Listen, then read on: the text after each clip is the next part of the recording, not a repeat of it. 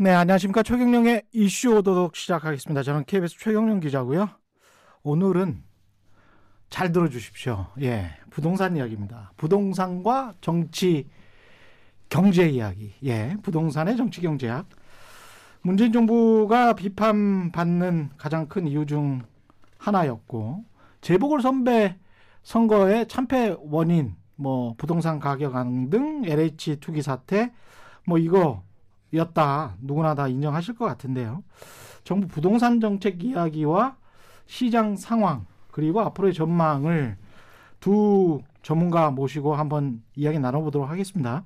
미래세대우 리서치센터 이광수 연구위원 나오셨고요. 예, 안녕하십니까. 예, 그리고 이종우 이카노미스트 나오셨습니다. 예, 안녕하세요. 예. 일단은 가장 지금 사실은 저는 이런 내용 할 때마다 표심하고 있잖아요. 음. 민심에 표심하고 우리가 늘 공부했고 고민했던 합리적 투자하고 이 두 가지 사이에서 괴롭거든요. 괴로워요, 사실은. 음. 근데 이제 최경련의 최강시사 이 정치 쇼를 하다 보니까 순 표심 이야기만 하더라고요. 아, 2030에 예, 예. 영끌에 음. 근데 이걸 너무 정치적으로만 보는 거예요. 음. 아. 근데 다른 모든 것들은 시장을 이길 수 없다 시장 이야기만 하면서 시장 음. 이야기 주로 하면서 음. 왜 이거는 정책 이야기와 표심으로 부동산 시장을 바라보고 그걸로 뭔가를 할 수 있다라고 생각할까 음. 그것도 참 안타까웠고 그래서 네. 지금 현재 시장 상황 진단부터 하고 지금 또 영끌 지난해 뭐 이야기 있었지 않습니까? 예. 그래서 그런 30대 영끌 이야기도 좀 해야 될 것 같고 지금 현재 상황에서 그러면 어떻게 해야 되는지 쭉쭉쭉 이야기 나, 나눠보도록 하겠습니다. 지금 시장 상황은 지금 좀 오르고 있는 겁니까? 내리고 있는 겁니까? 서울 수도권 시장은? 최근 1분기까지는 거래량이 감소하면서 가격 음. 상승세가 좀 둔화되고 있었죠. 예. 어, 그렇다가 보궐선거, 그러니까 서울시장 예. 선거 예. 이후로 재건축 규제 완화 뭐 이런 이슈들이 붙으면서 음. 재건축 단지를 중심으로 해서 가격이 다시 호가가 되게 빠르게 상승하는 그런 상황이었습니다. 상황이었고. 네. 근데 이제는 여기서 큰 줄기는요. 거래량이 크게 감소하고 있다. 음. 이게 하나 이제 여러분들이 아셔야 될 가장 중요한 점이고요. 예. 두 번째는 아까처럼 호재가 있고 음. 그런 재건축 단지는 막 오르고 있지만 초고가 아파트가 조금 하락 하고 있습니다. 가격이. 초고가 아파트라는 건 이미 신축된 아파트? 그렇습니다. 예. 네, 그래서 일부 조정이 일어나고 있어서요. 예. 약간 시장에서 좀 혼란스러운 방향을 잃기에 좀 혼란스러운 상황이다. 대신 하나 명확한 건 예. 거래량이 감소하고 있다는 건 뭐 명확한 사실입니다. 근데 이제 언론에서 한 뭐 한쪽으로는 압구정동 80평이 80억에 팔렸다. 예. 뭐 1억이었다. 네. 뭐 이런 이야기 하면서 네. 뭐 엄청나게 오를 것처럼 그쪽을 부각시키잖아요. 네. 근데 이제 떨어진 사례는 뭐가 있습니까, 그러면? 지금 말씀하신? 어, 뭐 반포에 예. 어, 신축 아파트들, 그러니까 음. 신축이라는 게 한 10년 정도, 예. 10년에서 한 12, 15년 사이 그런 예. 아파트들이 실제로 거래가가 예. 를 들어서 20억짜리가 15억에 거래되거나 어. 뭐 이렇게 조금 하락하는 모습이 실제로 보여지고 있고요. 예. 대신 음, 거래가 빈번하지도 않습니다. 빈번하지도 않다. 네, 그러니까 이렇게 물건을 내놔도 음. 그 가격에 잘 거래가 안 된다는 거죠. 네.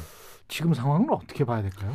과거에 부동산 가격, 집값이 굉장히 많이 올라갔다가 예. 그 다음에 맨 위에서 나오는 현상을 보면 음. 좀 전에 이광수 의원이 얘기했던 거하고 비슷한 현상이거든요. 그러니까 예. 거래가 잘 되지는 않고 예. 대신에 가격이 많이 떨어지거나 올라가거나 이러지도 않습니다. 음. 왜냐하면 팔아야 이제 가격이 떨어지잖아요. 근데 파는 사람 입장에서 봤을 때는 그동안의 가격이 계속해서 올라왔기 때문에 예. 이게 그 가격을 낮춰가지고 어, 매도를 해버리거나 이러고 싶은 생각이 전혀 없는 상태죠. 예. 부동산이라고 하는 것이 또 굉장히 큰 자산이니까. 그렇죠. 그렇게 해서 기존에 아무튼 뭐 본인이 들었다든지 아니면 그동안에 가장 높은 가격으로 매매가 됐다든지 이런 호가에 예. 계속해서 예. 유지를 해 놓고 싶어 하는 생각이 드는 거고요. 예. 대신에 사는 사람 입장에서는 가격이 굉장히 많이 상승을 했기 때문에 음. 거기에 대해서 부담을 느끼는 거죠. 예. 그러니까 둘 사이에 거래가 되지 않으면서 굉장히 오랜 시간 동안에 이제 그 진공 기간을 계속 갖는 형태가 음. 되는 거거든요. 예. 그러니까 이번 같은 경우에 보면 그이 이 보궐선거가 있기 전에 음. 가격이 상당히 좀 안정된다라고 했다가 그 다음에 갑자기 이제 재건축 단지를 중심으로 해서 가격이 뛰었다 이런 얘기 나오지 않습니까? 예. 이제 그런 것들이 양쪽에 모두 다가 심리가 굉장히 약한 상태이기 때문에 이 그이 그, 반응이 굉장히 세게 나오는 거죠. 예. 근데 그게 오래 지속되지 못하면 음. 과거로 그냥 돌아가는 형태가 되고요. 예. 이 기간이 어, 과거 같은 경우에 보면 1년에서 1년 반까지도 가고 막 이런 형태가 나옵니다. 그러니까 아마 제가 보기에는 그런 진공 상태로 지금 들어간 게 아닌가라는 생각이 좀 듭니다. 근데 올해가 그래서 되게 중요했던 그렇죠. 해, 해거든요. 예. 뭐, 왜냐하면 일단 거래가 줄어들다는 건 어떤 신호냐면 예. 어, 이종호 선생님 말씀하신 것처럼 그 수요가 일단 줄고 있습니다. 예. 그래서 시장에서 지금 투자하려는 사람들이 별로 없거든요. 음. 그러니까 작년 말에 이제 실수요자들 아까 이따도 말씀드리겠지만 3, 40대가 좀 시장에 들어왔었는데 예. 계속되긴 힘들고 음. 시장을 받쳐주려면 누군가 높은 가격에 계속 집을 사줘야 되는데 예. 그런 수요가 감소하고 있었죠. 음. 그게 첫 번째 시그널이 거래가 줄어드는 거예요. 예. 그런데 여기서 거, 수요가 준다고 해서 가격이 빠지진 않습니다. 어. 왜냐하면 집을 갖고 있는 사람들이 싸게 내놔야 가격이 빠지는 거거든요. 가격이 하락하는 거거든요. 이제 그런 어떤 변동기였는데 사실 그래서 올해 보유세하고 양도세 중과되는 게 사실 중요한 이슈였어요. 예. 왜냐하면 다주택자들이 아니면 집을 갖고 있는 사람들이 아 집을 내놔야 되나 이런 고민들이 있었다는 거죠. 음. 그래서 만약 그 시나리오대로 갔으면 수요가 준 상황 속에서 매물이 증가하고 사줄 사람이 없다면 가격은 좀 더 빠르게 하락할 수 있었는데 예. 여기서 갑자기 재개발 재, 재건축 호재가 나온 거예요. 음. 그러니까 생각해 보세요. 집을 여러 채 갖고 있는 사람들은 집을 투자 목적으로 삼았습니다. 그렇죠. 예. 내가 두 채 살려고 사, 사놓지 않았을 거잖아요. 그렇죠. 그, 왔다 그, 갔다 그 럼, 뭐. 그럼 한국의 예. 부동산 시장에서 가장 투자하기 좋은 게 뭡니까? 아파트. 아파트 중에서 서울. 노후 아파트. 예, 예 노후 아파트. 재건축, 재건축 아파트. 아파트. 그래서 재건축 아파트들이 기본적으로 자가 점유율이 낮아요. 그렇습니다. 예. 예. 그래서 이건 팩트예요. 예, 임차 제가 등기부등본 떼봤어요. 그렇습니다. 예. 아니 대, 치동의 그 예. 재건축 아파트가 자가 점유율이 예. 31% 정도밖에 안 냅니다. 예. 평균적으로 50%인데. 음. 그러니까 그만큼 자, 투자 목적으로 집을 사놨다는 거죠. 그런데 투자 목적으로 집을 사놨는데 어 보니까 사줄 사람이 없어요. 음. 그럼 빨리 중과되기 전에 집을 내놓으려고 했는데 갑자기 재건축. 재건축도 된다네. 오, 그러니까 어? 물건을 싹 다 걷어들인 거예요. 그렇죠. 사실 이 지점에서 이제는 네. 이제 문제가 좀 발생하고 있는데 네. 이게 어느 정도 길어질 건가? 실제로 그 물량을 그렇게 올렸을 때 누군가 또 받아줄 건가? 이건 좀 고민할 지점인 거죠. 재건축 아파트의 상승 사이클을 보면 어. 제가 그 취재해 그 똑같을 겁니다. 지금도 여전히 어떤 단계별로 계속 뛰거든요. 그렇죠, 그렇죠. 그렇죠. 단계별로 네. 계속 뭐 재건축 추진위원회가 만들어졌어요. 안전진단 통과했어요. 통과했어요. 뭐 이렇게 해가지고 쭉쭉쭉 뛰거든요. 음. 그다음에 이제 관리 처분 인가 인가를 네, 네, 네. 받았어요. 그러면 이제 마지막으로 확 뛰고 네, 네. 그 다음에 착공했어요. 그러면 또 뛰고 그렇죠. 뭐 그렇게 이렇게 뛰는 한 네다섯 개 단계가 있기 때문에 음. 그래서 재건축에 초기에 또는 중기에 투자하면 그 단계별로 먹을 수 있으니까 음. 한번 뛸 때마다 1, 2억씩은 뛰니까. 그렇습니다. 그래서 지금 투자를 하는 거 아닙니까, 그렇죠, 사실은. 그렇죠. 근데 이제 그거를 안전지단을 강화시켜 놓고 뭐 재건축을 쉽게 못하게 하니까 재건축을 가지고 있었던 투자자들 입장이나 물론 또 실거주자도 있을 텐데 실거주자들 입장에서는 짜증 나는 거죠, 사실은. 그렇죠. 예. 그래서 정부도 비판하고 그래서 뭐 그러면서 표심이 이렇게 쏠릴 수도 있고 그렇게 된 건데 네. 그렇다고 이거를 다시 규제를 완화해 버리면 단기적으로는 분명히 폭등할 것 같거든요. 음. 그러니까 말씀드린 것처럼 예. 그런 분들이 집을 시장에 매물을 내놔야 예. 가격이 뭐 예를 들어서 하락하든지 안정되는데 예. 그 매물을 내놓을 이유가 이제 점점 없어지잖아요. 그렇죠. 왜냐하면 재건축 내가 갖고 있는데 어, 될 것 같네? 음. 종상향 해줄 것 같네? 음. 용적률도 완화해줄 것 같아? 심지어 이제는 뭐, 어, 분양가 상한제 그런 것도 완화해 주겠다. 게다가 정부 내에서도 정부 여당 내에서도 아 종부세를 좀 줄여야 되는 거 아니냐? 뭐 네. 이런 이야기를 하고 있으니까 그러니까요. 그러면 전반적으로 여건이 나에게 유리하게 되는 건가? 이렇게 판단할 수도 있는 거 아닙니까? 그렇죠. 그렇죠. 투자했던 사람 예, 입장에서 투자한 사람들 입장에서 봤을 때는 그런 사인을 으로 해석하기가 굉장히 좋다라고 봐야 되죠. 음. 그죠. 예. 어 그런 어떤 심리적인 요인이 분명히 있는 것 같고. 그렇습니다. 그리고 예. 기본적으로 갖고 있는 분들은 편향이 있잖아요. 아, 나를 중심으로 세상은 돌 거야. 모든 사람이 그렇죠. 네, 사실은. 그래서 자기 포지션에 따라서 예. 해석을 예. 하잖아요. 예. 그러니까 갖고 있으면 그런 게 나와도 예를 들어서 이번에 이런 경우죠. 예. 자 규제 완화를 해주는 대신 음. 허, 허, 거래 허가제를 도입하잖아요. 예. 그건 이거는 뉴트럴하게 생각하지 않아요. 음. 아. 뭐냐면 좋은 쪽으로 생각하는 거예요. 어, 예. 규제도 풀어주네. 자 거래 규제를 해줬어. 아 이거는 진짜 하겠다는 뜻이구나. 아, 규제 완화는 하, 하, 는 거고 규제 완화를 더 적극적으로 해주려고 하니까 이걸 토지거래 허가제를 이, 쪽이 페인트 모션이고 네, 그렇죠. 이거는 네. 실제고 그렇게 네. 해석하는 거예요. 그러니까 음. 물건을 내놓을 이유가 없어지는 거죠. 계속 이렇게 가면은 심상치가 않을 것 같은데 근데 이제 이 더 오를 거라는 어떤 근거를 지금 말씀을 하신 것 같고요. 음. 또 다른 근거들이 있습니까? 만약에 더 오를 수 있다. 시장의 심리를 더 부채질할 수 있다는 어떤 근거, 경제 성장률이랄지 이런 것들도 특히 미국 같은 경우에 음. 지난 지난달에 예, 3월달에 17% 정도가 상승을 했죠. 굉장히 상승을 많이 했기 때문에 예. 이제 그런 데이터를 보고 음. 어떻게 그걸 해석하느냐 하는 거는 사람에 따라서 그리고 자기가 처해 있는 입장에 따라서 다릅니다. 그러니까 어떻게 그거를 보고 야 17%나 올랐으니 예. 저거 저대로 가면 큰일 나기 때문에 음. 이제 조만간 미국에서도 뭔가 조치를 하지 않겠냐. 금리를 올릴 수도 있고 이렇게 해서 아, 저거를 잡으려고 할 거야라고 네. 생각할 수도 있고요. 네. 그다음에 이제 반대쪽 입장에서 네. 올라간다라고 생각하는 사람 입장에선 아 우리나라에 작년에 올라갔다고 그래 봐야 뭐 9% 이런 정도밖에 안 되는데 미국은 봐라 17%도 올라가지 않냐. 그러면 음.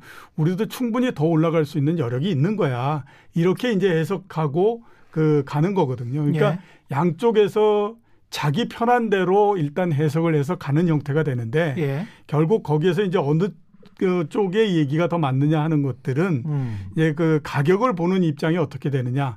그 다음에 뭐 수요를 얼마만큼 그렇게 해서 창출해 낼 수 있느냐 이런 거에 따라서 다르다라고 봐야 되죠. 근데 제가 판단할 때는 미국 입장에서도 17% 부동산 가격이 상승했다라고 하면 이거는 다르게 생각할 수밖에 없거든요. 예. 왜냐하면 여태까지 어느 나라에서든지 많은 버블이 만들어지고 하지 않았습니까? 근데 거기에서 부동산 버블 이해 버블은 음. 그다지 크게 문제가 된 적이 없었어요. 예를 들어서 보면 주식 가지고 아주 큰 버블이 만들어져서 버블이 터졌다라고 하는 2000년도 같은데도 네. 미국 경제에 그렇게 크게 영향을 주거나 그런 적이 없었거든요. 근데 부동산이 문제가 됐을 때는 2008년도에 금융위기가 나잖아요. 네. 그러니까 이거는 부동산 가격이 굉장히 많이 상승한다라고 하는 거는 이 거기에서 살고 있는 표를 갖고 있는 사람들의 심리에도 굉장히 크게 영향을 줄 뿐만 아니라 음. 국가 경제 전체적으로의 위험을 높여주는 형태가 되기 때문에 네. 이거는 제가 봤을 때 좀 위험한 신호다라고 보는 게 맞다라고 봐야 되죠. 그 파월이 오늘 어제 밤이죠. 이야기한 그 말이 무슨 말인지를 모르겠어요. 일부 자산 가격에 음. 버블이 있다. 예. 그 일부 자산 가격에 일부 자산이 주택인지 비트코인인지 뭘 음. 말하는 거 있는 건지는 특정하지 않았으니까 뭔것 같습니까? 현재로서는 일부 주식이다. 일부 주식이다. 예, 라고 이제 해석하는 것이 일반적이죠. 일부 주식이다. 일부 주식이면은 큰 IT 대기업들 를 의미하고 있는 건지 뭔지는 모르겠습니다만은 테슬라를 의미하나? 그 양반한테 전화 한번 해보시죠. 파우르장한테. 근데 제가 그 세계 경제 성장률이 미국이 이렇게 뭐 6% 이야기 나오는 거는 정말 수십 년 만에 처음 그렇죠. 본것 예, 같고 예, 예. 중국도 이런 상황에서 본인들은 아주 겸손하게 6%라고 이야기하지만 다른 사람들 전망은 다 8%로 갈 것 같다는 예. 거잖아요. 예. 우리도 겸손하게 3% 이야기하지만 4% 넘을 가능성도 4, 있죠. 4% 넘을 가능성에 관해서 지금 다 이야기를 하고 있는 거고. 음. 그럼 이렇게 성장률이 높으면 자산 가격이 떨어지는 때가 있었습니까? 이렇게 성장률 높았을 때? 근데 이제 전체적으로 보면 예. 작년도에 워낙 성장이 안 좋았고요. 마이너스 음. 성장을 했기 때문에 예. 이게 올해 한 해만 놓고 보면 미국도 성장이 높고 세계적으로도 성장이 높고 이렇게 예. 얘기할 수 있지만 작년도서부터 우리가 평균적으로 보면 이게 굉장히 높다라고 볼 수는 없는 거거든요. 음. 그러니까 그 이번에 우리나라의 1사분기 성장률 나오면서 거기에 이제 따라서 나온 게 뭐냐면 주요국 중에서 예.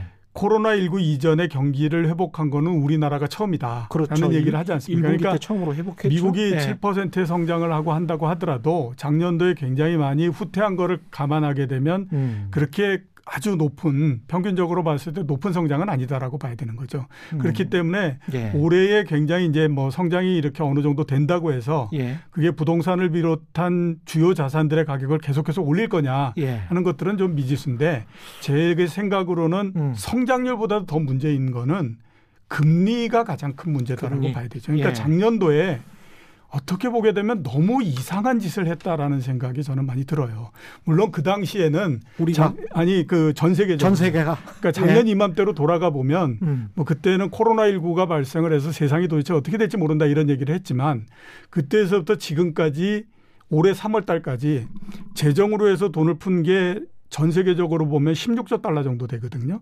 전 세계의 GDP를 모두 다 모은 게 80조 달러예요. 와. 그러면 한번 따져보면 20% 넘게의 돈을 GDP로 만들어지는 그의 전체 20% 정도 되는 돈을 음. 전 세계적으로 정부가 주도하에 돈을 빌려다가 뿌려버렸다라는 거잖아요. 네. 그러니까 그거는 실물 자산 쪽에 실 그 실물 경제 쪽에 크게 영향을 주지 못하고 음. 실물 자산 쪽으로 넘어올 수밖에 없는 거죠. 자산으로 그냥 그렇죠. 그러니까 그게 제일 처음에 네. 가장 움직이기 쉬운 주식서부터 움직였다가 네. 그 다음에 또 불분명하긴 하지만 돈이 너무 많으니까 비트코인도 움직였다가 예. 맨 마지막에 가면 또 부동산도 움직여놨다가 이런 형태로서 가는 거죠. 음. 그러니까 이거를 진정을 시킬 거냐 말 거냐 하는 것에서 가장 핵심적인 포인트는 과연 연준이 계속해서 어, 금리 정책을 어떻게 갖고 갈 거냐. 예. 그 다음에 그에 따라서 시중 금리가 어떻게 될 거냐. 이 부분들이 굉장히 크게 영향을 준다라고 봐야 되는 거죠. 이 성장률이 이렇게 높을 때 부동산 가격, 그, 저는 중, 2008년 금융위기 때랑 비교를 많이 했지 않습니까? 이번에 코로나 위기. 1년 지나고 났을, 나는, 난 시점에 그때 2008년, 2009년, 2010년까지 미국의 주택 가격은 회복을 전혀 못했거든요. 그렇죠. 10, 예. 10한 3년까지 그렇게 계속 갔었는데 지금은 코로나 1년 지나가지고 이렇게 폭등을 지금 하고 있는 건데 이게 지금 전혀 다른 위기로 봐야 되는 건지 자산 가격과 관련해서는 어 저는 사실 예를 들어서 이런 거죠. 경제 예. 성장률하고 예. 부동산 시장 가격하고 과연 예. 연관성이 있느냐. 예. 그러면 예를 들어서 2020년은 부동산 가격이 빠졌어야죠. 아. 네. 그런데 지난해 우리나라는 가장 많이 올랐거든요. 그러네요. 예. 그러니까 음. 사실 이게 비슷한 건데 음. 예를 들어서 이런 거죠. 개인적으로 차원에서 생각해 보면 제가 월급이 오를 때 집을 음. 사느냐. 예. 아니면 어느 날 누군가 나한테 돈을 많이 꿔줬을 때 집을 사느냐. 아. 월급이 예를 들어서 매년 5% 10%씩 오른다 그래서 집을 딱 사는 사람은 많지는 않아요. 예. 두 가지가 집을 살 때 작용하는데 집이 예. 많이 오를 것 같으면 사고. 예. 그리고 뭔가 크게 내가 대출을 일으키거나 음. 아니면 자산이 생겼을 때 집을 사는 거지 음. 월급이 뭐 매년 5% 4% 5% 갑자기 그래서 7% 올랐다고 해서 야 집 먼저 사자 이렇지는 않잖아요. 그렇죠. 그렇게 그렇 오르지 월급이 오르지도 음. 않고요. 그렇습니다. 예. 그래서 그런 차원에서 예. 저희가 사실은 음. 어 저는 이 뭐 주식도 제가 분석하고 부동산도 분석하면서 어쨌든 자산 시장이 움직이는 원리는 예. 저는 심리와 음. 그리고 유동성의 힘이 가장 크지 않느냐 생각을 합니다. 심리와 네. 유동성. 네. 예. 그런 차원에서 한국의 부동산이 이제 앞으로 어떻게 흘러갈 것인가에 대해서 이 두 가지에서 좀 고민할 필요가 있다는 거죠. 그럼 지금 두 분 말씀하시는 게 이제 심리 유동성이었고 음. 금리는 말씀하셨잖아요. 네. 네. 이종우 이코노미스트가 그러면 결국 합치되는 부분은 금리네요. 그렇습니다. 네. 금리를 올리면 유동성이 줄어들 테니까. 중요하죠. 그러니까 예. 예를 들어서 저희가 집값이 왜 올랐느냐. 음. 이런 치열한 이제 논박이 있잖아요. 예. 뭐 어디에서는 공급이 부족하다. 예. 어디에서는 뭐 투자하는 사람들이 많아졌다. 음. 그런데 예를 들어서 2020년도에 서울의 아파트 가격이 크게 상승했는데 갑자기 집이 없어진 건 아니지 않습니까?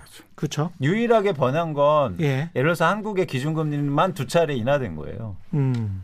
근데 거기다 대고 이제 대출을 일으키고 집을 사서 유동성이 확대된 게 유일하게 2020년도에 변한 거라는 거죠. 그렇죠. 그게 변동의 원인이어야죠. 예. 근데 여기다 대고 뭐 집이 부족하 집은 원래 부족했어요. 음. 언제 집이 풍족할 때가 언제 있습니까?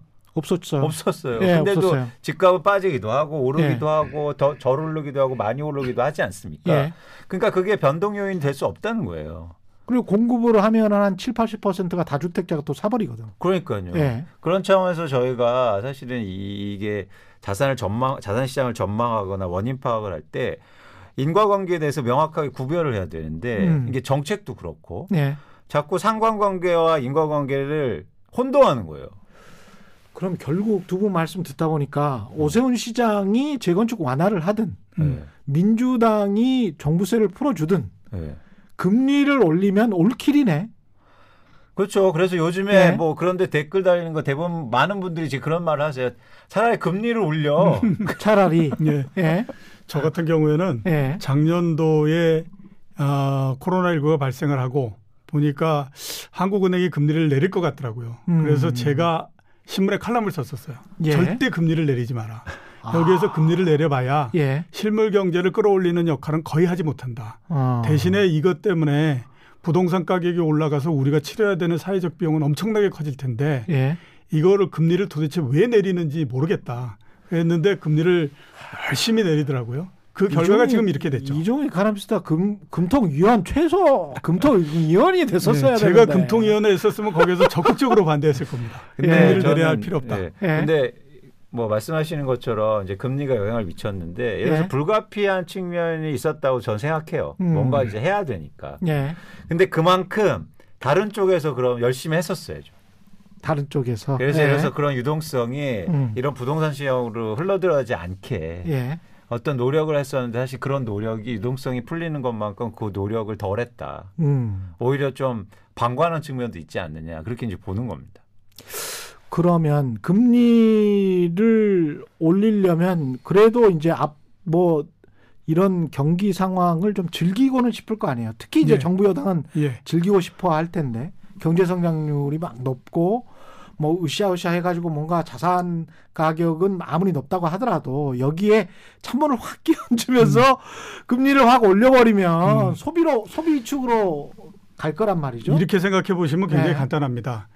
한 2m 정도를 뛸 수 있는 그 높이뛰기 선수가 있는데 예. 지금 바의 높이가 90cm예요. 예. 그러면 이 사람한테는 음. 90cm의 바가 돼 있거나 음. 110cm로 바가 돼 있거나 아무런 의미가 없는 거예요. 그죠? 그러니까 지금 우리나라 기준금리가 0.5%인데 예. 0.5%이거나 예. 1%가 되거나 예. 이거는 실물 경제에 미치는 영향이 전혀 없다라고 하는 거예요. 왜냐하면 이미 음. 우리나라의 실물 경제에 영향을 미칠 수 있는 금리의 수준 반은 음. 이미 1.5% 2% 정도에 있는데 예. 그 밑에 내려가고 이러는 거는 거의 아무런 실물 경제는 영향을 주지 않 는 반면에 예. 그 금리가 내려가게 되면 그만큼 내가 돈을 빌리는 데에 따라서 내가 지불해야 되는 비용 자체는 줄어들잖아요. 예. 그러면 그거를 가지고 사람들이 빌려서 여러 가지의 그 투자를 하고 이런 형태가 된다라고 하는 그렇죠. 거죠. 그러다 보면 자산 가격만 굉장히 많이 올라가 버리는 형태가 되는 거거든요. 예. 이게 문제가 뭐냐면 나중에 가면 실제로 인플레이율은 그렇게 높지 않은 것 같아요. 음. 근데 반대쪽으로 자산 가격은 보면 엄청난 인플레가 있는 거예요.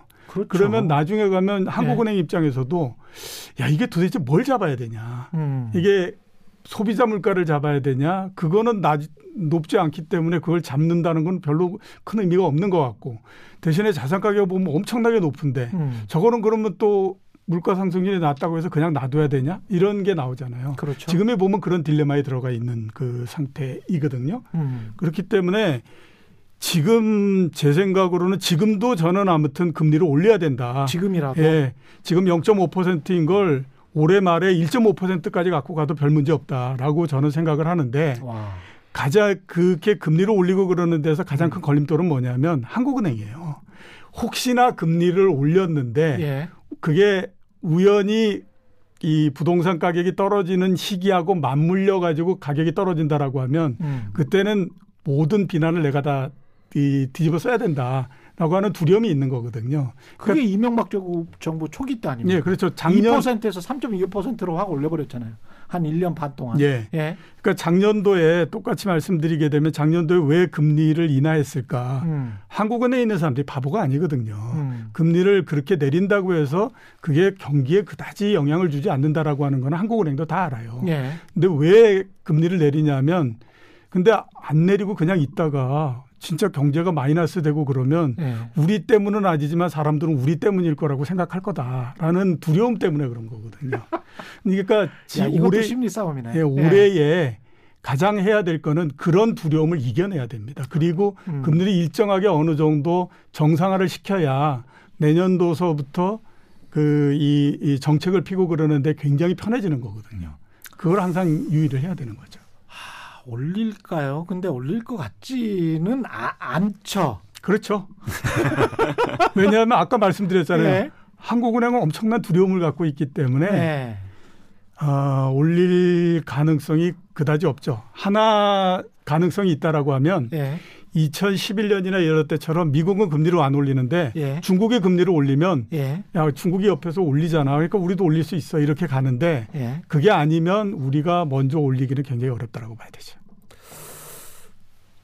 그 국내 요인으로는 이제 한계 기업이랄지 가계부채 이야기를 분명히 이제 정부도 그렇고 다른 경제학자들도 그런 이야기 분명히 할 거고요. 그것 때문에 금리 올리는 게 최고의 수단이 돼야 되지 않느냐 뭐 이런 이야기를 할 텐데 이광수 의원은 어떻게 생각하십니까? 이 금리 관련해서는? 글쎄요, 저희가 금리를 예측하기는 굉장히 또 힘들고 그렇죠. 예를 네. 들어서 저희가 경제학 교과서에서 배우기로는 네. 물가가 어느 정도 오르면 음. 또 금리가 정상화를 찾는다 이렇게 배웠는데 네. 요즘에 제, 저는 당혹스러운 게 이제는 물가가 올라도 뭐 더 올라야 된다고 얘기하고 그다음에 또 나는 이제 물가보다 고용이 더 중요해. 그렇죠. 중앙은행이 언제부터 고용을 서, 걱정했는지 모르겠는데요. 명문화를 시켜버렸잖아요. 네. 아, 그러니까 예. 한국은행 현판에도 물가 안정이라고 써 있지 않습니까? 예. 거기에 그렇죠. 어디에 고용 안정이라고 써 있지 않아요. 미국 페드에는 고용 안정 써져 있죠. 네. 지금 예 새로 이제 기입을 시켰습니다. 그러니까, 예. 그러니까 우리가 저희가 배워왔던 건 사실 예. 그런 기조여서 전통적인 경제 이론하고는 그렇죠. 완전히 다르죠. 지금. 그렇죠. 여기서 예. 그러니까 이게 마치 금융 정책과 재정 정책을 동시에 다 하겠다는 건데, 예. 그러니까 그 중앙은행이요. 그렇죠. 저는 사실 이게 되게 예측하기 힘들다. 음. 어. 그래서 여기에서 저희가 이제 대응해야 되잖아요. 예측이 안 되니까. 예. 그래서 대응하는 관점에서는 저는 사실은 flow를 관심 있게 보는 건데 예. 지금의 현재 상황 속에서 어떻게 이제 변할 건가. 예. 근데 지금 한국의 자산 구조라든지 아니면 음. 뭐 대출 구조를 보면 여기서 자산 시장이 특히 부동산 시장이 더 오르기에는 한계 인계치에 도달한 게 아닌가라고 음. 보는 겁니다. 예. 예. 근데 어, 여기서 만약에 금리가 올라가면 이제 음. 충격이 되게 클 수 있는 거죠. 예를 들어서 주택담보대출이 한 600조 정도 되는데 예. 그 중에서 70%가 변동금리거든요. 음. 거기다가 3, 40대가 변동금리 비중이 더 커요. 예. 그게 왜냐하면 3, 40대는 아, 좀 더 이, 이 경제 상황을 잘한다고 스스로 생각하니까 금리가 계속 내려갈 거야. 그래서 변동금리 비중을 되게 높여놨단 말이에요. 아, 그렇습니까? 그렇죠. 예. 20, 30대. 음. 그러니까 그런 차원에서 이게 금리가 올라가는 구간에는 또 격차가 커지는 겁니다. 음. 제가 이, 이, 이게요 되게 흥미로, 흥미로운 지점이에요. 예. 왜냐하면 최 기자님 제가요 아까도 잠깐 말씀드렸듯이 예를 들어서 이런 거죠. 그 지난해 어떤 일이 벌어졌냐면 지난해 법인이 그러니까 한국의 부동산을 법인이 되게 많이 사놔요. 아파트를. 예. 그러다가 이제 법인에 대해서 보유세나 이거 중과세를 한 거죠. 음. 그럼 법인이 빨리 팔아야죠. 그렇죠. 근데 법인이 팔 때 법인이 주로 어떤 물량을 갖고 있냐면 음. 수도권 외곽. 예. 그러니까 아주 비싼 주택은 갖고 있지 않아요, 법인이. 예. 왜냐하면 여러 채를 많이 갖고 있어야 되니까 어. 대표적으로 5억 뭐 이런 아파트를 굉장히 많이 갖고 있단 말이에요. 예. 그런데 작년에요. 이게 그뭐 법인이 시장에 물건을 내놔야 되잖아요. 음. 그럼 받을 사람이 없으면 가격이 빠지지 않습니까? 그렇죠. 근데 갑자기 대출 규제를요. 6억 이하는 40% 해주고. 아. 그리고 갑자기 임대차 보호법 때문에 전세가가 급등해요. 음. 그래서 3, 40대가 그러면 비싼 집은 못 사니까 외곽으로 가서 수도권을 사기 시작해요. 법인이 쉽게 말하면 다 털었어요. 누구한테? 3, 40대한테. 특히 30대. 에? 신기하죠. 아, 그게 그렇게 된 거예요? 원래 법인은 그러면 그렇게 됐으면 어. 법인이 팔 데가 없어 가격을 낮추면서 힘들게 나가야 되는데. 되는데 꽃길이 생긴 거예요. 근데 올해 상반기에 또 꽃길이 생기는 겁니다. 제가 말씀드렸죠. 이제 개인들의 다주택자가 남아 있어요. 음. 개인들의 다주택자는 대부분 고가의 재건축을 갖고 있는 경우가 많아요. 예. 사줄 사람이 별로 없었단 말이에요. 그렇죠. 근데 갑자기 재건축 규제 완화해 준대. 아, 그래서 제가 이 결론이 이런 걸 보면서 와, 이게 돈 버는 사람이 돈 버는구나. 네. 예? 이뭐 짰나? 아니 근데 이게요 반복적이에요. 반복적이라는 거예요. 예를 들어서 예? 이게 금리가 오르면 누가 가장 괴로울까요? 어. 대출이 많이 일으킨 사람이 그렇죠. 괴로울 거잖아요. 예. 근데 대출 많은 사람들이 다 이렇게 지금의 가격을 산 사람들이라는 거죠. 음. 다 exit하고 이런 사람들은 좋은 거죠. 금리 오르면 이제 은행에 예금이 올라가요. 그렇죠. 이자가. 그렇죠. 근데 여기서 만약에 요, 요즘에 이런 얘기를 하고 있지 않습니까? 30, 40대 대출 규제 완화해 주래. 음. 그러면 이제는 그 사람들 더 쉽게 나가라고 하는 거야. 그러니까 제가 적대시하는 게 아니고 예. 이게 시장이 이상하더라. 예. 정책도. 예. 그래서 끝물을 잡게 만들 수도 있다는 거죠. 어, 그래서 쉽게 그죠? 말하면 꽃길 나, 이제는 들어올 때도 꽃길 마련해주고, 예. 나갈 때도 나갈 꽃길. 때도 꽃길 마련해주고. 그 꽃길을 들여밟고 가는 사람들은 음. 있는 사람들이네. 그렇죠. 예를 들어서 저희가 예. 매년 예. 부자 보고서를 내지 않습니까? 예. 근데 2010년부터 2013년까지 부자 보고서의 부동산 비중을 잘 보시면요. 예. 계속 떨어져요. 맞습니다. 맞습니다. 그러다가 2013년도에 바닥을 딱 쳐요. 예. 그때 신문 기사가 굉장히 흥미롭습니다. 뭐냐면 음. 부자들은 이제 부동산 안 산대요. 맞아요. 아 근데 반대로 생각해야죠. 그때 그때부터 사기 시작해요. 하우스푸어 역 전세난 났을 때예요. 어, 그때가. 그때 네. 그 부자들은 부동산 없었어요. 음. 그런데 그 뒤로부터 늘려요. 이제.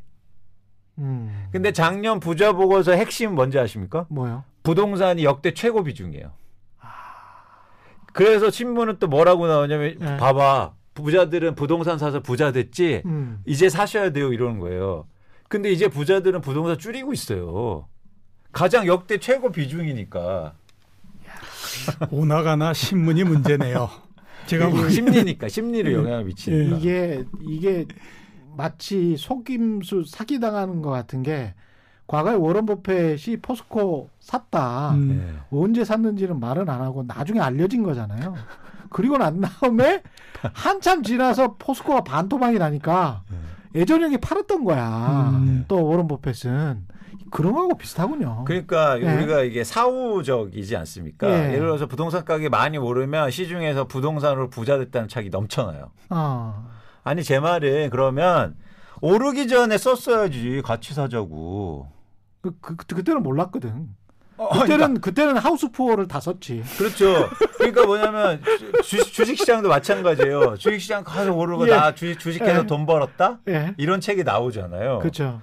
아니 그거 말고 그러면 자기 사기 예. 시작할 때 음, 같이 예. 삽시다. 예. 같이 음. 우리 주식 삽시다라는 책을 써야 될 거 아닙니까? 그렇죠. 근데 다 번 뒤에 부동산은 돈 이게 이게 사후 분석 에는 인간이 능하지만 네, 그렇죠. 사전에 사실은 예측한다는 거는 거의 불가능한데. 그, 그래서 그런 얘기 있잖아요. 예. 증권거래소 기자실에 예. 기자가 예. 과거에 비해서 두 배 숫자가 되면 예. 그때는 주식을 팔아라. 그래서 대부분 저 이 그이 그, 그렇죠. 언론사들이 예. 특히 위에 계신 분들이 야 음. 이제 거기 되니까 그 기자 수 늘려 이러면서 그 하면 그 그렇죠. 그 문제 있다는 거예요.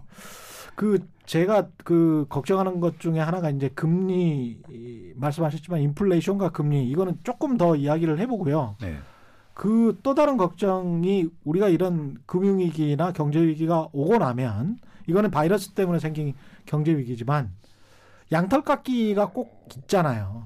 그래서 미국이 어떤 특정 국가, 부채 많은 국가를 상대로 양털 한번 시원하게 밀어주시고 먹을 거 먹고 빠져나가고 매 하면서 이렇게 다시 예 양털 이렇게 기르고 뭐 이런 과정을 계속 남미 뭐 한국 다 거쳤지 않습니까? 근데 이번에는 어디를 지금 타겟으로 할까? 그러다가 이제 중국 이야기 계속 나오지 않습니까? 네. 외부발 어떤 쇼크. 그래서 특히 이제 미국은 오르지만 중국은 지금 부동산이 별로 안 좋잖아요.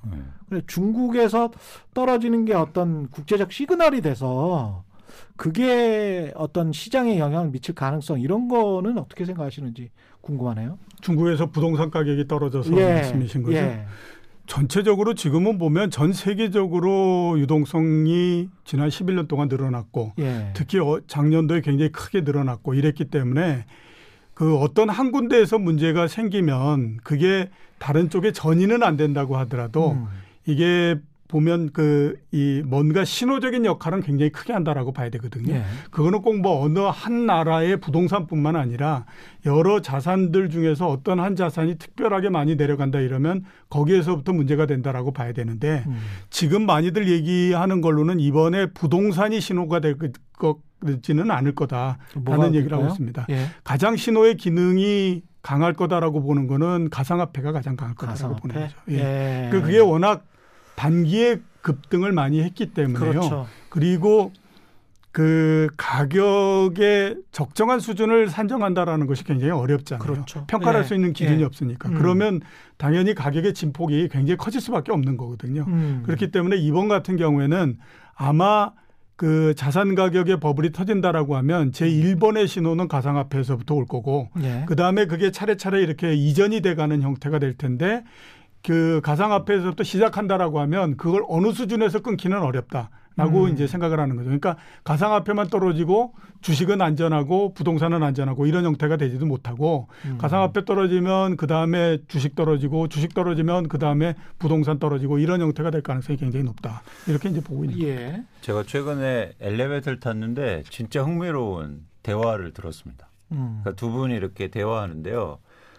어, 주식 해 이렇게 물어보시더라고요. 네. 그 친구한테 그래서 아나 아, 주식 좀 하지 그랬더니 그분이 주식을 왜 해? 가상화폐 해. 근데 왜? 왜 주식이 그래도 더 안전하지 않아? 예. 그때 뭐라는 줄 아세요? 어차피 찍는 건데 음. 가상화폐는 적잖아 모수가. 예. 이게 예. 굉장히 충격적인 얘기예요. 그러니까 주식도 어차피 찍는 미치겠다, 건데. 주식은 상장된 게 엄청 많잖아요. 예. 근데 가상화폐는 그거보다 적으니까 네. 더 확률이 높대요. 어, 어떻게 그런 발상을 하지? 그래서 제가 근데 공교롭게도 그날이 가장 고점이었습니다. 아. 제, 제 말. 그러니까 물론 떨어지고 오른다는 건 드리는 말씀이 아니고 네. 지금 저희가 이 자산에 대해서 어떻게 판단하고 있느냐. 음. 그러니까 많은 사람들이. 사실 그래서 저는 자산시장의 심리가 굉장히 중요한데요. 네. 그런 심리가 되게 편향되게 지금 움직이고 있다. 특히 부동산도 마찬가지고. 음. 지금 부동산 떨어진다고 하는 사람들은 별로 없잖아요. 별로 없어요. 그리고 네. 떨어져도 아유 뭐한 몇 프로 떨어질 뭐 거의 뭐 이렇게 가다가 또 오르고 이러겠지. 음. 사실 이런 어떤 심리적 편향이 자산 시장에 항상 버블을 만들고 리스크를 만드는 거거든요. 음. 그런 차원에서는 저희가 조금 어, 어 이상하게 사람들이 너무 편향돼 있다. 예. 그런 우려가 되는 거죠. 금리 이야기를 아까 잠깐 하셨는데 인플레이션이 심하게 올 가능성에 관해서 레리 서머스나 뭐 이런 사람들은 계속 이야기를 하고 있고 예. 반대쪽에서 뭐 제닐 앨런이랄지 재무부 장관은 뭐 전혀 그렇지 않다. 재닛 옐런뿐만이 아니고 이제 래리 서머스 빼고 대부분의 학자들은 예. 인플레이션이 그렇게 심할 것 같지는 음. 않다 이렇게 보고 있는 거잖아요. 예, 예. 이거 어떻게 봐야 될까요? 어, 구조적인 형태로 봤을 때는 네. 크게 오지 않을 거다라고 보는 게 맞죠. 음. 왜냐하면 따져보면 그렇지 않습니까? 작년도에 많이 했던 게 뭐냐면 물가가 계속 떨어지는 디플레이션 네. 형, 형태가 될 거다라고 하는 얘기를 했잖아요. 음. 그것도 몇 년 전에도 똑같은 형태였었거든요. 그러니까 음. 지금 전 세계 경제의 구조적인 판은 디플레이션의 형태다라고 하는 거예요. 예. 그러니까 그런 상태에서는 이그 물가가 오른다고 해봐야 음. 어느 정도 한계가 있기 때문에 과거처럼 그렇게 크게 많이 올라가거나 이러지는 못한다라고 봐야 되는 거죠. 예. 근데 이제 올해는 어떠냐? 음. 올해는 그래도 물가가 어느 정도 올라갈 가능성이 높다라고 봐야 됩니다. 음. 지금 이제 경기가 예상보다도 좋다라고 하니까 원자재 가격이 굉장히 급등을 하고 있어요. 그 무슨 뭐 밀, 옥수수 이런 거 있지 않습니까? 예. 그거 작년도 저점에서부터 따지면 거의 250%씩 올라왔습니다. 음. 굉장히 많이 올라왔거든요. 예. 그러니까 원자재 가격의 상승이 아주 빠른 속도로서 진행이 되고 있기 때문에 이거는 시간이 지나면 물가 상승 요인이 되고요. 예. 그다음에 지금 그 에, 뭐 집단 면역 이런 예. 얘기 하잖아요. 예. 대충 뭐 미국이나 이런 데 기준으로 보면 아마 3분기 내에 집단 면역 어느 정도는 가능한 상태가 될 텐데 예. 그러면 이제 서비스 활동이 헐, 그 굉장히 왕성해지면서 서비스 물가가 또 상승할 가능성이 높거든요. 그렇죠. 예, 그런 면에서 봤을 때 올해는 어느 정도 물가 상승이 높을 가능성이 있다라고 봐야 되는데 음. 이제 내년서부터는 그렇게 높은 물가 상승이 나오지는 않지만 음. 어, 결국 판단하는 그 수준을 어디에다 놓고 하느냐 하는 거죠. 그러니까 예. 지금 그 치, 과거 1970년대처럼 예. 한 7, 8% 정도 돼야 물가 오르는 거지 이렇게 가면 그거는 갈 방법이 없는 거고요. 그렇죠. 예. 어, 최근 몇 년 동안에 보면 한 2% 정도니까 그거를 넘으면 물가가 높다라고 보면 그거는 음. 뭐 충분히 갈 수 있는 그런 수준이라고 봐야 되는 거죠. 이광수 의원은 저는 사실은 예. 개인적으로 어떤 걱정을 좀 하냐면요. 그 워낙 뭐 유동성이 많이 풀렸으니까 음. 일단 물가가 오르는데 고용이 그만큼 쫓아가지 못하잖아요. 예. 그래서 이제 금리를 정상화시키거나 오르지 않은 상태를 계속 또 방치하게 되면 예. 물가의 상승 속도가 좀 빨라질 수도 있겠다. 음.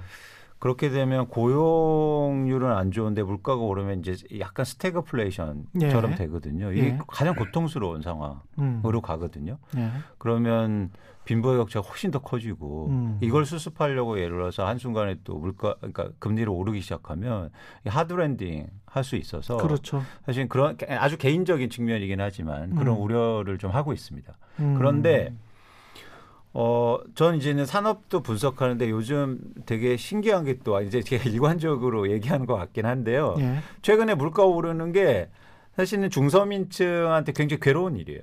음. 어, 예를 들어서 음식료 가격 오르고 네. 서비스 가격 오르고 뭐 예를 들어서 부자라고 해서 밥을 한 끼 더 먹는 건 아니지 않습니까? 그렇죠, 그렇죠. 네? 그러니까 데미지가 훨씬 크다는 거예요. 음. 근데 이런 과정을 과연 어떻게 풀 수 있을까? 그, 근데 이게 점차적으로 안 풀면 갑자기 풀려고 그러면 부자적 나중에 막 확 커지잖아요. 그렇죠. 네, 그래서 네. 그런 것도 좀 우려가 됩니다. 저희가 말씀드리고 있는 거를 쭉 한번 지켜서 듣고 계시면 이런 생각을 좀 하셨으면 좋겠어요. 저는 경제라는 게 과거 정부 과거 그, 그, 그 전에 정부의 정책과 우리의 역사와 부동산 뭐 금리 모든 것들이 뒤섞여서 잔잔히 배워가지고 계속 영향을 미치잖아요. 쭉 미치고 그게 어느 정도로 영향을 미치는지를 사실은 모르잖아요. 그렇죠. 그리고 정부의 정책이 새로운 정책이 뭐가 하나 딱 나온단 말이죠. 그게 어, 어떻게 부동산 가격에 영향을 어느 정도로 미치는지는 사실은 모르는 상황에서 우리가 이 이야기를 하고 있구나. 이거를 그렇죠. 이해를 하시면 앞으로도 훨씬 더 경제나 정치를 바라보는데 훨씬 더 도움이 될 것 같고요. 그럼에도 불구하고 대통령 선거가 1년 남았기 때문에 네. 딱그 1년의 이 기간 동안에 정부 여당이 할 수 있는 제가 생각할 때는 별로 없을 거는 같은데 미세한 튜닝 정도 빼고는 음. 어떻게 어떻게 행동할까요? 정부 여당은 이 부동산과 관련해서 분명히 지난번이 부동산 선거였기 때문에 뭔가 뭔가 이 표를 받으려면 뭔가를 해야 될 것 같은데 무슨 생각을 하고 있고 관계자들도 좀 만나보고 그러셨잖아요. 그러면 어, 어떤 식으로 돌아갈 것 같은지 앞으로 1년은 글쎄요. 제가 보기에는 특별하게 정책을 내놓거나 그러지려고 처음에는 할 텐데 예. 시간이 지나면서 그런 니들은 점점 줄어들 거다라는 생각이 드는 게요. 예. 우리가 그 어, 집값을 비롯해서 여러 음. 가지를 음. 생각할 때 많이들 뭐 정책이 어떻게 되느냐 또 뭐 그 주변 환경이 어떻게 되냐 이런 얘기 많이 하지 않습니까? 예. 저는 가장 핵심적인 형태로서 놓고 따지는 게 뭐냐면 가격이거든요. 그 자산의 가격이 높게 되면 어떤 그, 이, 그, 주변에서 도와주는 이런 그 변수가 생긴다고 하더라도 가격을 그렇게 그 많이 끌어올리거나 이러기가 쉽지 않은 형태가 됩니다. 음, 가격? 대신에 가격이 예. 굉장히 낮게 되면 예. 별일을 안 한다고 하더라도 나중에 가게 되면 상당히 많이 오르는 형태가 되거든요. 예. 근데 이제 지금은 보면 그 가격이 높기 때문에 올해 연초에서부터도 보면 음. 그렇게 크게 올라가지 못하고 이러는 것이 무슨 뭐 정책이 먹혀서 이러는 부분도 있지만 제 생각으로는 가장 큰 부분이 지금 부동산 가격 자체가 높기 때문에 음. 이제는 참 움직이기가 어려운 상태가 됐다라는 생각이 들거든요. 가격이 목에 찼다. 예, 그렇죠. 그렇기 때문에 내년도 대통령 선거가 이루어지기 전까지도 보게 되면 음. 여기에서 크게 가격이 상승하거나 이러지를 않기 때문에 예. 아마 그 이번 그 재보궐 선거를 통해서 음. 그동안의 부동산에 관해서 누적돼 있었던 불만은 한 번 정도가 폭발한 거죠. 폭발한 형태이지 않습니까? 예. 그렇기 때문에 이게 또 큰 문제가 되고 그러지는 아마 않을 거라고 생각이 되는데 음. 지금 정책을 그 펴서 표를 반자야 되는 사람들 입장에서는 그렇지 않죠. 그렇죠. 그렇기 때문에 음. 처음에는 뭔가 액션을 예. 하려고 할 텐데 예. 뚜렷한 액션도 없고 그 방안도 없고 음. 그다음에 시장의 리드도 그렇게 굉장히 강한 것 같지 않다라고 생각하면 점차적으로 정책의 강도를 낮출 가능성이 높다라고 저는 보고 있습니다. 예. 어떻게 보십니까? 그 저희가 이 지점을 잘 해석해야 되는데요. 음. 왜냐하면 일반적으로 어떤 정책은 찬성이 있으면 반대가 있죠. 음. 근데 이번에 선거 공가를 보면 양쪽에서 다 반대를 했어요. 그러니까 예를 들어서 집을 없는 사람도 열받아 하고 예, 그렇죠. 집을 있는 사람도 열받아 하고 맞아요. 다주택자도 예. 열받고 예. 아무 상관없는 20대로 화를 내요. 음. 어. 그런데 이렇게 모두 다 욕먹는 상황은 예. 사실은 정책의 문제가 아니고요. 음. 공정성의 문제입니다. 음. 그러니까 이거는 정서의 문제라는 거예요. 정서의 문제. 그러니까 어떤 정책이 나한테 이슈화되면 그런 계층한테는 표를 받아야 될 거 아니에요. 그렇죠. 근데 이건 정책의 문제가 아니에요. 아. 그래서 정책의 문제를 풀려면 안 됩니다. 이 정책이 과연 공정한가를 치열하게 고민해야 돼요, 되죠. 음. 그래서 그러니까 집이 없어도 예를 들어서 집, 집을 막 이렇게 다주택자 규제하면 찬성 받아야 될 거 아니에요. 그렇죠. 근데 이게 왜 찬성 안 받으면 공정하지 않았기 때문에. 음. 그래서 공정한 정책을 만드는 게 급선무다. 예. 제가 계속 강조하는데요. 음. 그런데 그 부분에서 약간 피트를 잘못 맞추고 있는 것 같아요. 예. 이제 좀 안타까운 거죠. 예. 그러니까 예를 들어서 이런 거예요. 자, 20, 30대를 위해서 20, 30대가 굉장히 힘든 이유는 음. 지금 힘든 이유는 집값이 많이 오른 게 아니고요. 예전하고 아주 다른 양상이 있어요. 왜냐 예전에는 강남의 집값이 올라도 20, 30대가 화나지 않았어요. 거기 안 살면 되니까. 그렇죠.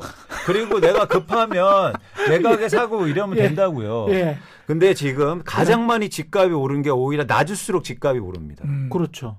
그래서 서울, 올라버렸잖아요. 서울에서 예. 평당 호당 가격이 가장 낮은 게 음. 서울의 금천구가요. 2019년도에 4억 4천만 원이었어요. 평당. 예. 근데 지금 얼마나 됐냐면요. 이게 6억 5천만 원으로 1년 만에 2억 원이 상승했습니다. 아. 그러니까 예전에 이런 경우가 없었어요. 없었어요. 예. 근데 왜 이런 현상 안 올랐는데? 예, 이런 현상들이 나타나느냐? 그러니까 예. 양쪽에서 다 화를 내는 거예요. 그렇죠. 집이 없어도 화내고 집 있어도 화내고. 음. 그러니까 이 공정의 문제를 어떻게 해결하냐가 되게 중요합니다. 그러니까 예를 들어서 제가 제안하는 게 뭐 여러 가지가 있겠지만 이런 거죠. 정부가 공급을 한다고 합니다. 예. 그럼 청약 제도가 있을 거 아니에요. 예. 청약 제도가 있으면 20, 30대 신혼부부 비중을 높였어요. 음. 그럼 누가 화납니까?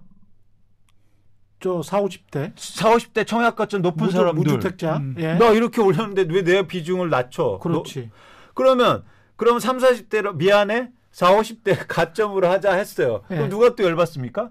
20, 30대? 끝이 없는 얘기예요. 끝이 없어요. never ending 스토리야. 지금 이런 형국이에요. 그렇죠. 예. 이거를 풀 수 있는 방법이 있단 말이죠. 어떤 게 있습니까? 그냥 추첨으로 가면 됩니다. 추첨으로? 네. 복불복? 네. 아.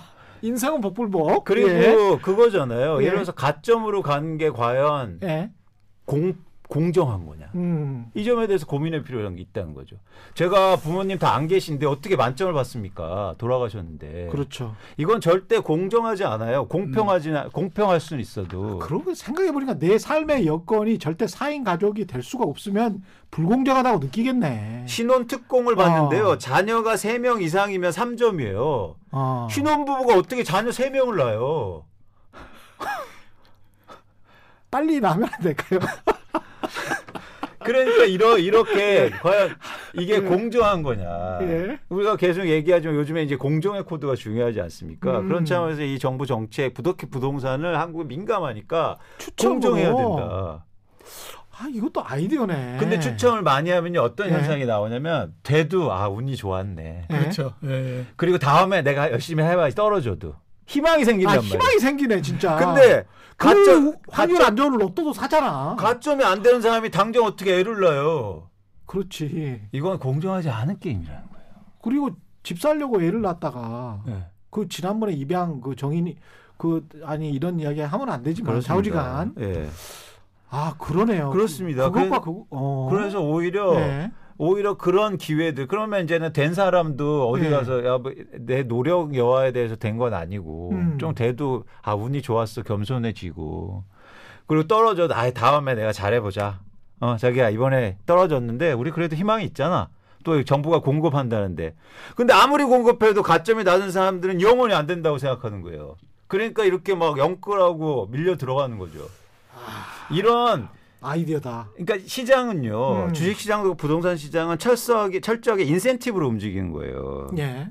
인센티브는 희망입니다. 아. 희망을 과연 이런 정부의 정책이 누구한테 주고 있느냐. 일단 희망을 줘라. 그렇죠. 그리고 그 희망의 근거를 어. 공정하게 구조를 짜면 된다. 아. 네?